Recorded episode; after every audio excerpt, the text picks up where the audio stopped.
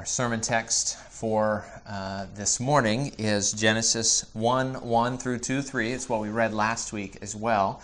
Uh, we'll be looking at the chapter as a whole again this week.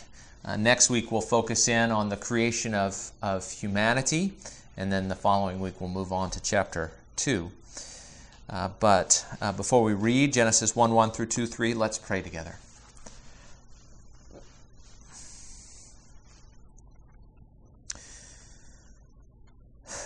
Our Father, we, we need you. We need you so much. I need you as I, as I open up your word, as I read, as I preach, as I speak. I need your grace. I need your spirit to fill me and guide me and direct me, and humble me and speak through me. Father, we need your spirit uh, to open our hearts and minds and ears and eyes that as uh, we look at your word, we would see Jesus in all of his glory, that we would hear uh, the gospel uh, of grace, that we would have soft hearts to believe what we uh, hear and see, that we would uh, repent afresh and turn to you and rest in Jesus and delight in you. And Father, we need your spirit for all of these things. And so we pray that you would pour out your spirit on us this morning draw us close to you. We pray in Jesus' name. Amen. Again, Genesis uh, chapter 1, beginning with verse 1. In the beginning, God created the heavens and the earth. The earth was without form and void, and darkness was over the face of the deep, and the Spirit of God was hovering over the face of the waters. And God said, Let there be light. And there was light. And God saw that the light was good. And God separated the light from the darkness and called the light day, and the darkness he called night. And there was evening, and there was morning, the first day. And God said, Let there be an expanse in the midst of the waters, and let it separate the waters from the waters. God made the expanse and separated the waters that were under the expanse from the waters that were above the expanse, and it was so. And God called the expanse heaven. And there was evening, and there was morning, the second day. And God said, Let the waters under the heavens be gathered together into one place, and let the dry land appear. And it was so. And God called the dry land earth, and the waters that were gathered together he called seas. And God saw that it was good. And God said, Let the earth sprout vegetation, plants yielding seed, and fruit trees bearing fruit, in which is their seed, each according to its kind on the earth. And it was so. The earth brought forth vegetation, plants yielding seed according to their own kinds, and trees bearing fruit, in which is their seed, each according to its kind. And God saw that it was good. And there was evening, and there was morning, the third day. And God said, Let there be lights in the expanse of the heavens to separate the day from the night and let them be for signs and for seasons and for days and years, and let them be lights in the expanse of the heavens to give light upon the earth. And it was so. God made the two great lights, the greater light to rule the day, and the lesser light to rule the night, and the stars. God set them in the expanse of the heavens to give light on the earth, to rule over the day and over the night, and to separate the light from the darkness. And God saw that it was good. And there was evening and there was morning the fourth day. And God said, Let the waters swarm with swarms of living creatures, and let birds fly above the earth across the expanse of the heavens. So God created the great sea creatures and every living creature that moves with which the waters swarm, according to their kinds, and every winged bird according to its kind. And God saw that it was good. God blessed them, saying, Be fruitful and multiply, and fill the waters and the seas, and let birds multiply on the earth. And there was evening, and there was morning, the fifth day. And God said, Let the earth bring forth living creatures according to their kinds, livestock and creeping things, and beasts of the earth according to their kinds. And it was so. God made the beasts of the earth according to their kinds, and the livestock according to their kinds, and everything that creeps on the ground according to its kind. And God saw that it was good. Then God said, Let us make man in our image, after our likeness, and let them have dominion over the fish of the sea, and over the birds of the heavens, and over the livestock, and over all the earth, and over every creeping thing that creeps on the earth. So God created man in his own image. In the image of God, he created him. Male and female, he created them. God blessed them, and God said to them, Be fruitful and multiply and fill the earth and subdue it, and have dominion over the fish of the sea and over the birds of the heavens and over every living thing that moves on the earth. God said, Behold, I have given you every plant yielding seed that is on the face of the earth, and every tree with seed in its fruit. You shall have them for food. And to every beast of the earth, and every bird of the heavens, and to everything that creeps on the earth, everything that has the breath of life, I have given every green plant for food. And it was so. And God saw everything that he had made, and behold, it was very good. There was evening, and there was morning, the sixth day. Thus the heavens and the earth were finished, and all the host of them. And on the seventh day, God finished his work that he had done, and he rested on the seventh day from all his work that he had done.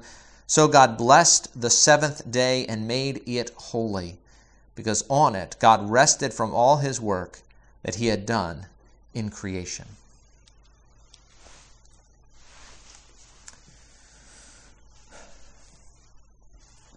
Well, I find order beautiful.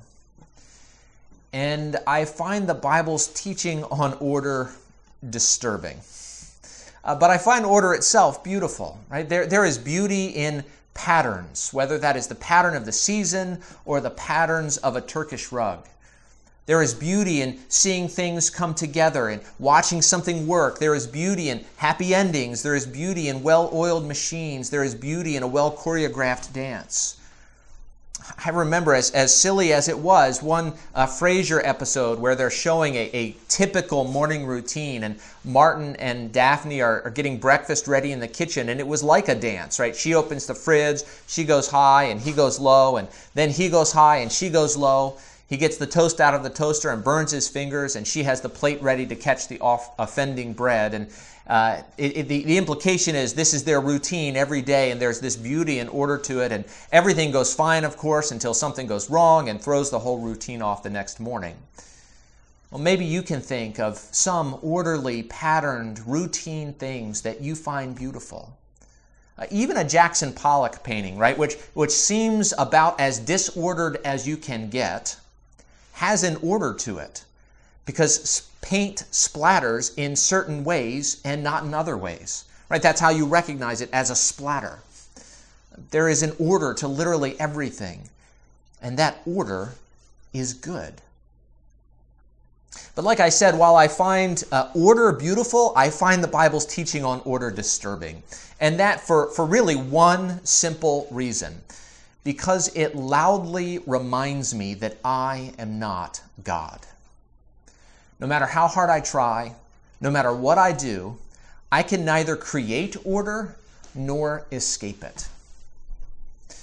Last week we talked about how God ordered creation through His Word and Spirit. And this week we're going to talk about what that order looks like. And we're going to look at four things that order comes from God, that order involves limits, that order leads to life, and that order is good. So, first, order comes from God. I have, uh, if I'm honest, spent a lot of my life trying to manufacture my own order. And more often than not, I fail. I, I want to be in control, but I'm not. I want things to go my way, but they don't.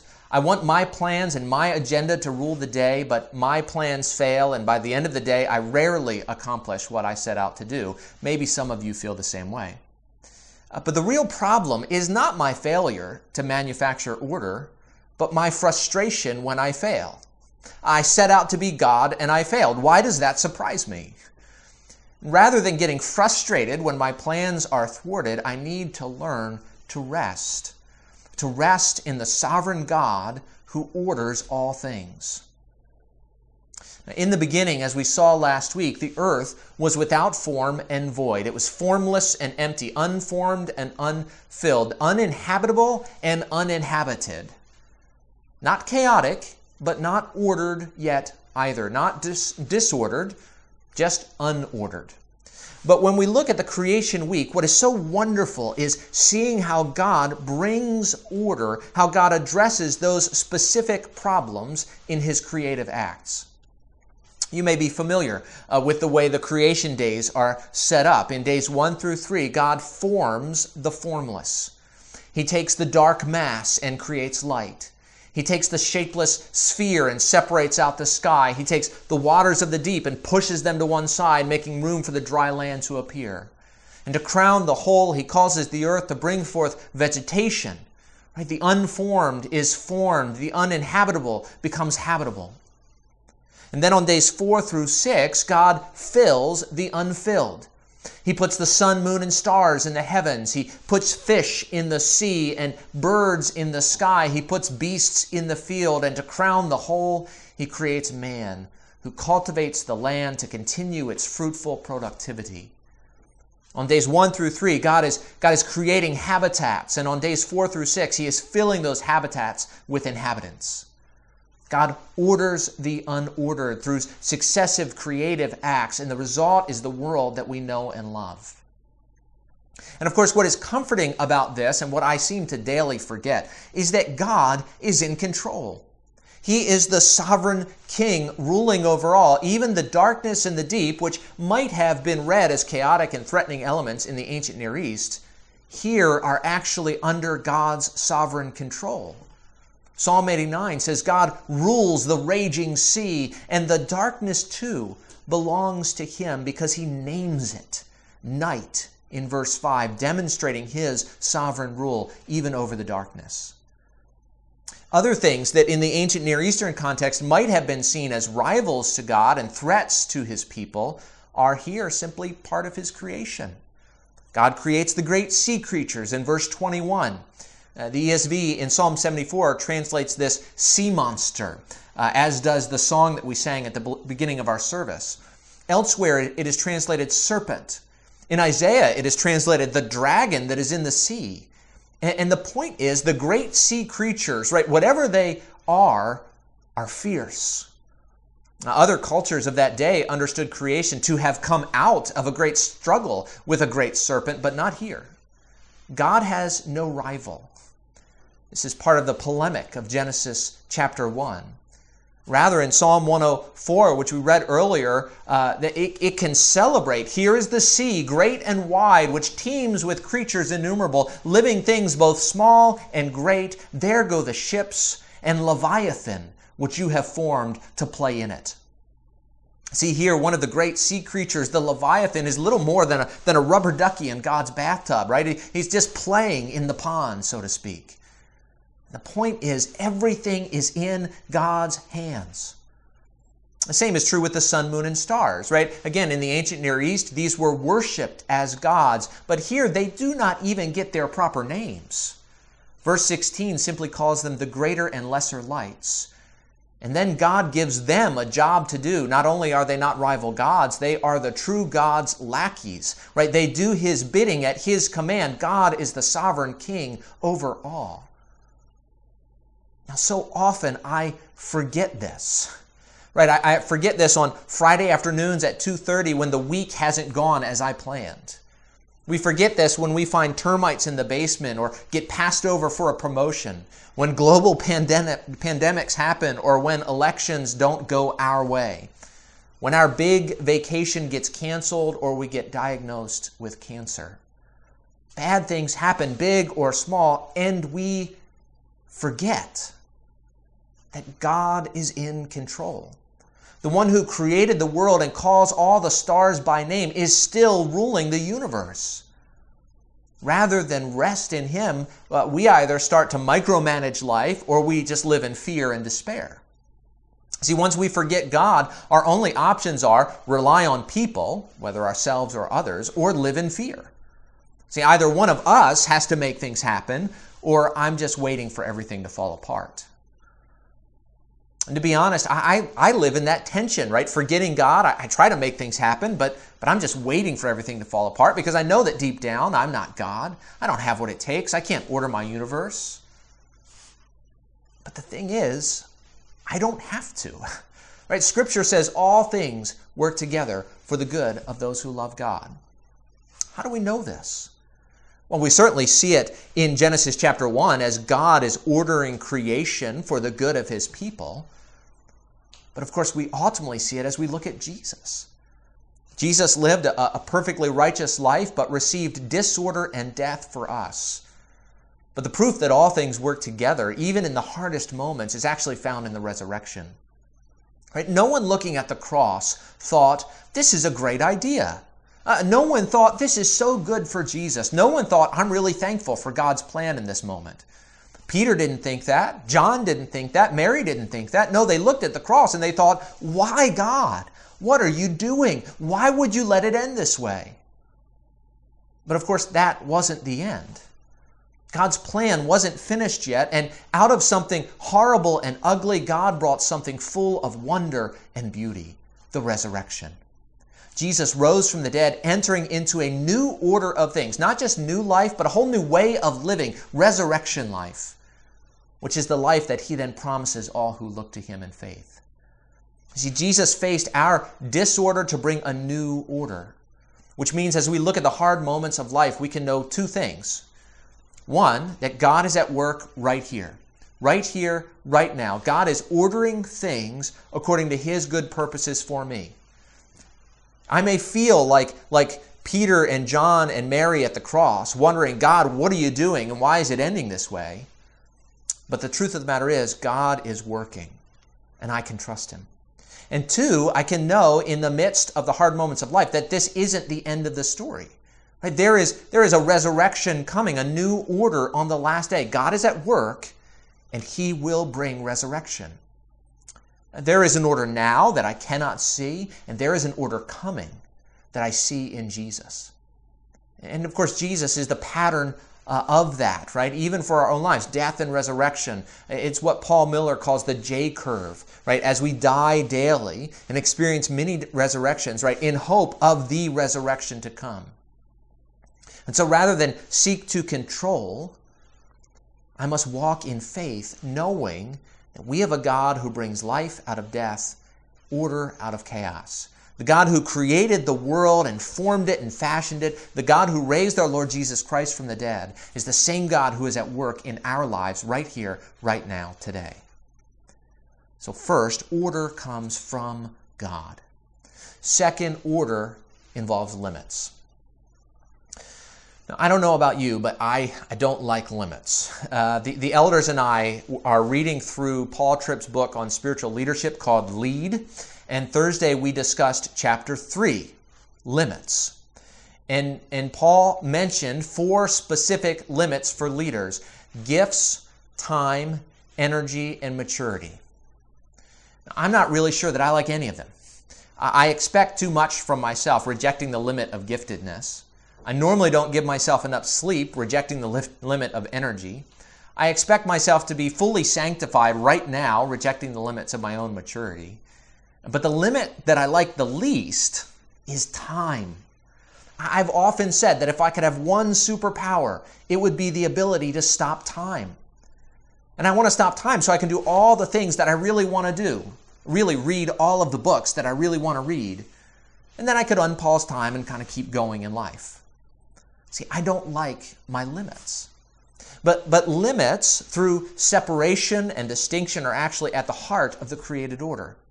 Now, limits can be of various kinds, right? There are physical limits, social limits, and moral limits. Uh, you, you can't be in both Philly and Champaign at the same time. Limits.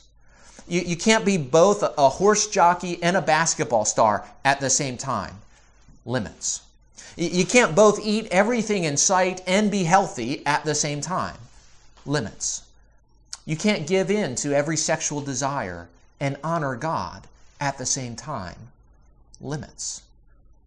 How do we see this played out in Genesis chapter 1? Well, in Genesis 1, we actually find all three of these different kinds of limits physical, temporal, and moral limits put in place by God.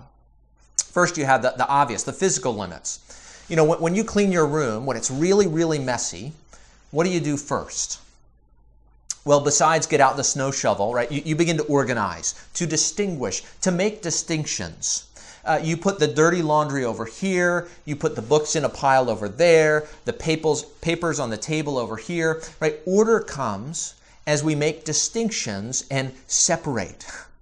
And notice the first thing that God does. Uh, well, first, God says, Let there be light, and there was light. But then God separates the light from the darkness. And then in verse 6, God separates the waters from the waters. And then in verse 3, on day 3, uh, God gathers the water into one place, allowing the dry land to appear. See, God is drawing boundaries. He's making distinctions. This is sky, and this is sea, and this is land. Psalm 74 says, You fixed all the boundaries of the earth. Then God begins to make things according to their kinds. Now, kind is not a technical term, it, it just means category or variety or, or kind, right? The way we use the word kind.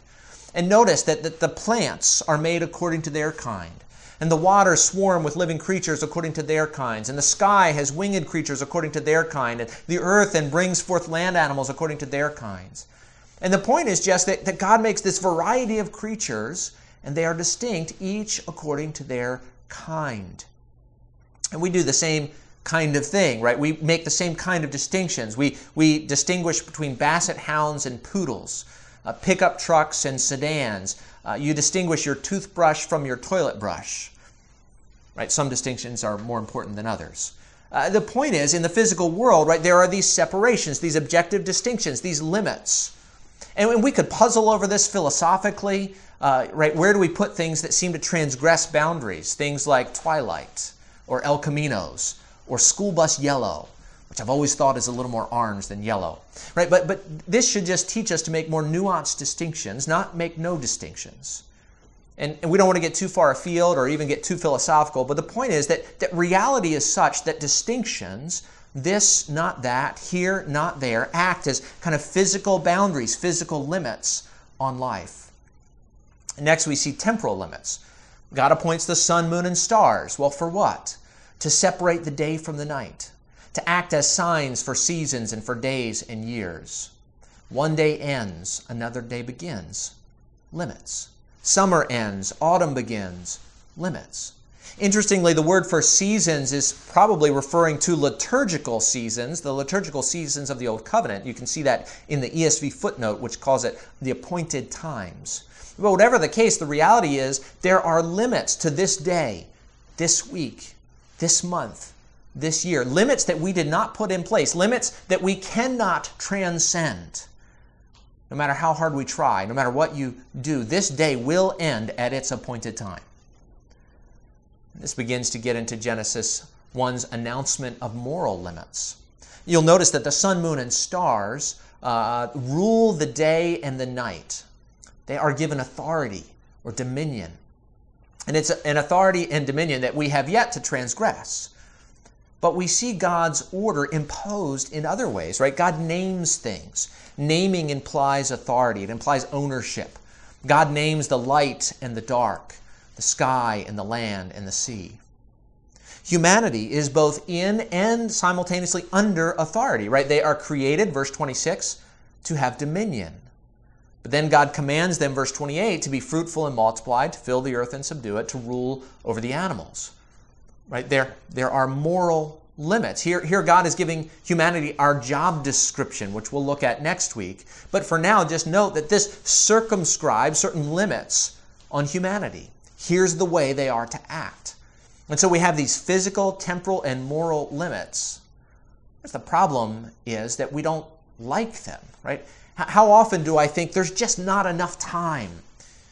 Or I, I, wish it would not take so long to drive from here to there. Now that doesn't happen as much here in Champaign-Urbana, but you know when you when you live in a, a big city like Philly or Chicago or Indy, right? They, you're, you're always driving from one place to another, and it seems like it takes forever. Or how often have we thought, I want to do what I know I ought not do? Adam and Eve transgressed God's moral limits, right? His moral boundaries in the beginning, and the result has been chaos. That's what happens when we break out of the moral limits God has put in place. Sin breaks God's boundaries and ignores his limits. And you'll notice, though, that God's first act after Adam and Eve's sin was to begin to restore those boundaries by once again separating. God creates a new boundary between those who reject God and those who serve Him. Genesis chapter 3, verse 15, God says, I will put enmity between you and the woman, and between your offspring and her offspring. See, God, God again made a separation when he called Abraham. Genesis chapter 12, verse 1. Now the Lord said to Abraham, Go from your country and your kindred and your father's house to the land that I will show you. He was creating a new people which required a new separation. Abraham had to make a break with his past in order to move forward.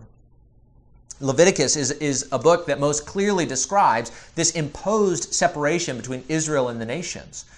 God says there in Leviticus 20, I am the Lord your God who has separated you from the peoples.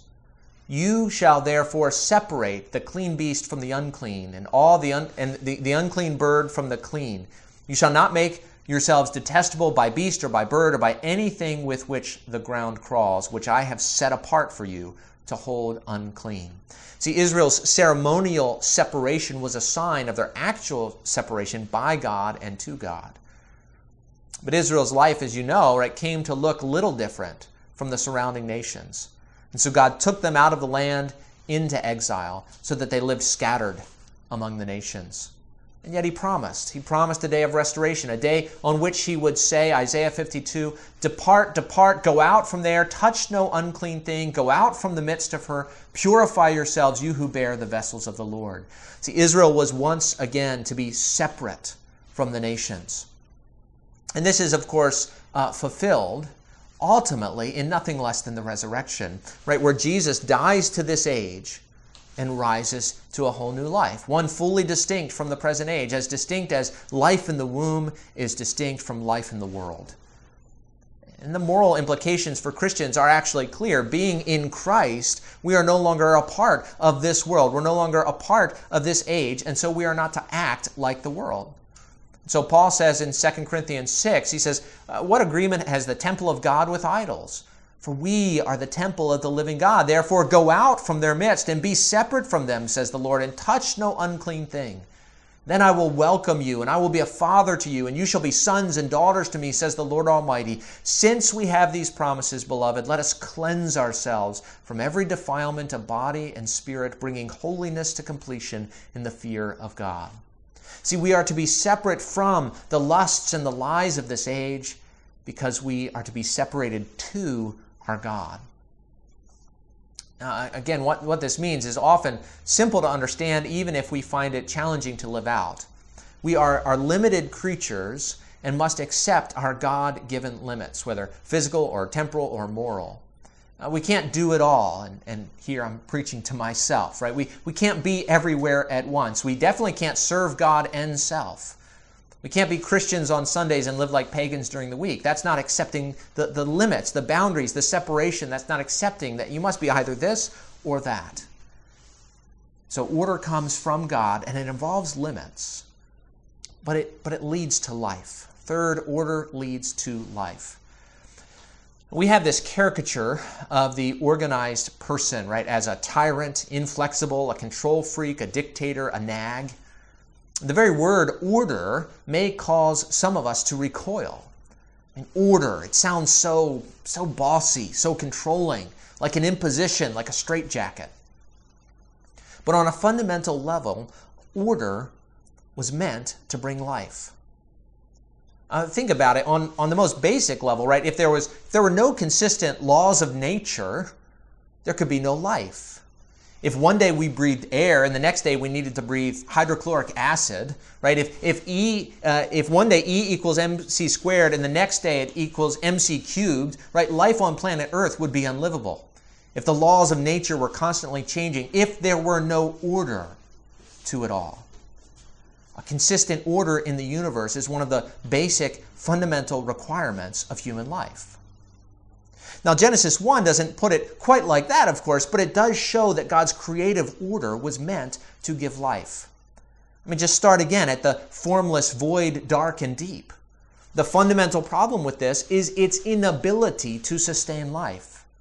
And so God uh, gets to work bringing light on day one, essential for life as we know it creating breathing room on day two, again, essential for us air breathing creatures.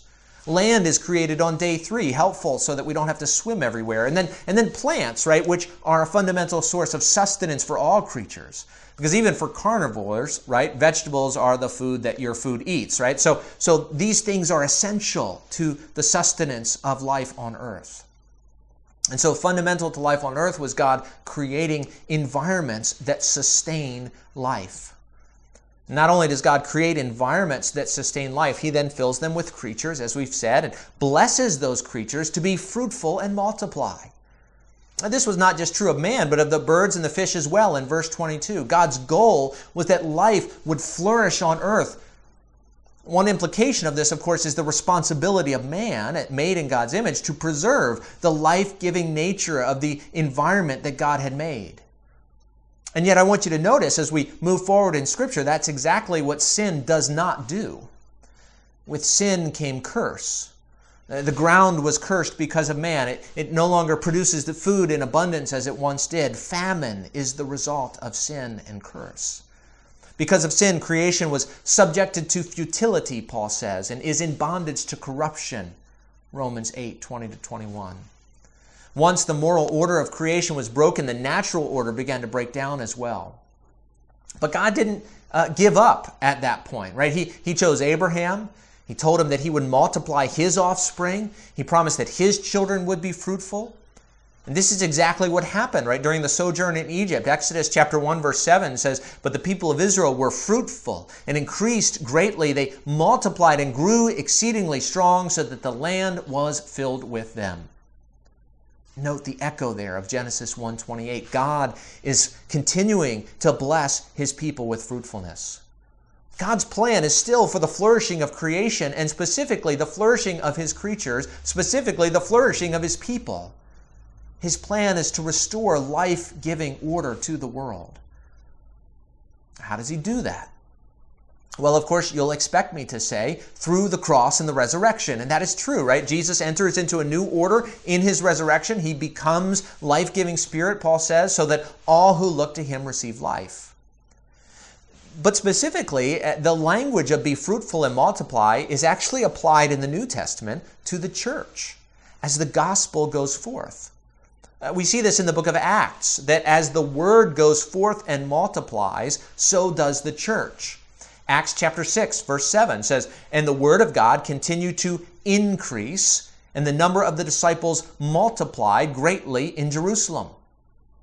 Acts 9:31 So the church throughout all Judea and Galilee and Samaria had peace and was being built up and walking in the fear of the Lord and in the comfort of the Holy Spirit it multiplied. See, the Word of God, which is God's creative ordering power, as we saw last week, comes and breathes new life into the church as the gospel of Jesus goes forth. And of course, what, what was God's desire for the church? Right? That it would fill the earth, as at the beginning, Acts 1 8. But you will receive power when the Holy Spirit has come upon you, and you will be my witnesses in Jerusalem and all Judea, Judea and Samaria, and to the ends of the earth. God's desire is for the flourishing of human life, particularly life under His blessing in Christ. And so He sends out the gospel that that flourishing would happen. So, first, order comes from God. It involves limits. It leads to life. And fourth and finally, order is good. Now, we use the word good rather loosely today. Uh, in fact, I've heard people say, God's not good, He's great, uh, which just shows how little we understand goodness. Right? The, the word good in the scriptures is not good versus mediocre or good versus great, but it's, it's good versus evil. The created order that God made is good. Yes, it's, it's, it's, it's good versus mediocre as well, right? It's, it's wonderful, but it's good. And this is important because though we have transgressed God's moral order and so brought a curse on God's physical world, the world itself, even now, is still fundamentally good. Now, I keep using that word fundamentally, but, but if you can't repeat the word fundamentally in a sermon on Genesis 1, right, when can you repeat it? The world is fundamentally good. God sees that, that uh, he sees that seven times in this chapter. Verse 4, God saw that the light was good. Verse 10, about the land and the sea, God saw that it was good. Verse 12, about vegetation, God saw that it was good. Verse 18, about the sun, moon, and stars, God saw that it was good. Verse 21, about the birds and the fish, God saw that it was good. Verse 25, about the land animals, God saw that it was good. Verse 31, and God saw everything that he had made, and behold, it was very good the world that God made is fundamentally good. And yet the text does not just say that it was good, but that God saw that it was good. Right? He has God's approbation, his approval, his enjoyment and delight. And we too must, must approve and enjoy and delight in God's good world. There are always some who say that it is bad, right? They hear the call to separate, particularly in the church, right? They hear the call to separate and think that means be separate from the physical world not just separate from sin. Or they equate the world with sin. But Paul says in 1 Timothy chapter 4 that God created things like marriage and food to be received with thanksgiving. For he goes on, everything God everything created by God is good, and nothing is to be rejected if it is received with thanksgiving, for it is made holy by the word of God and prayer. Now what's important about the, that verse, I mean, is what it says, but also when it says it. Paul is talking after the fall, after creation, creation was broken, after it was subjected to futility. And he still says, everything created by God is good. Nothing is to be rejected if it is received with thanksgiving, for it is made holy by the word of God and prayer. Now, this takes discernment, of course. We need to know what is good and what is evil. Isaiah 5 uh, says, Woe to those who call evil good and good evil, who put darkness for light and light for darkness, who put bitter for sweet and sweet for bitter. Right? We, we must be a people who, who knows what is good and calls things as they are. Uh, in Philippians 1, Paul's prayer is that your love may abound more and more with knowledge and all discernment, so that you may approve what is excellent and so be pure and blameless for the day of Christ, right? We must be a people approving and delighting in what is excellent and good. And so, order, right? It comes from God. You can't manufacture it, you can't create it, you can't maintain it. Fundamentally, you must receive it and rest in the God who brings order, first to creation, and second to the chaos that's been caused by sin order involves limits. Uh, those limits are imposed on us, right? Physical limits, temporal limits, moral limits. We must accept those limits and live in them, conforming ourselves to the limits that God has placed on us rather than transgressing those limits and seeking to conform to creation to our unruly hearts. Third, order leads to life. And as we live in God's order, we will generally experience the life giving nature of God's world. When we try to break out of God ordained order, we experience the, the dissolution of life and destruction and death. When we live in it, we experience God's blessing. Finally, God's order is good. Despite sin, God's creation is still good, as Paul says. We don't need to reject creation just because it's not what God intended in the beginning or something has gone wrong. Rather, we should try to enjoy it with thanksgiving and sanctify it through prayer. May God bless us as we rest in and are sustained by and enjoy the order God has made, as we experience the, the first fruits of the resurrection life to come, the new order that is ours in Christ, in the person and presence of God's Spirit. Let's pray. Oh, our Father, we do pray that you would help us to enjoy the order that you have brought, both in this age and in the age to come by the resurrection of Jesus and the gift of your Spirit. Help us, Father, to live in, delight in, rest in you, the God who rules over all things for your glory and for our good. Help us to trust you, Father, and rest in you. We pray in Jesus' name. Amen.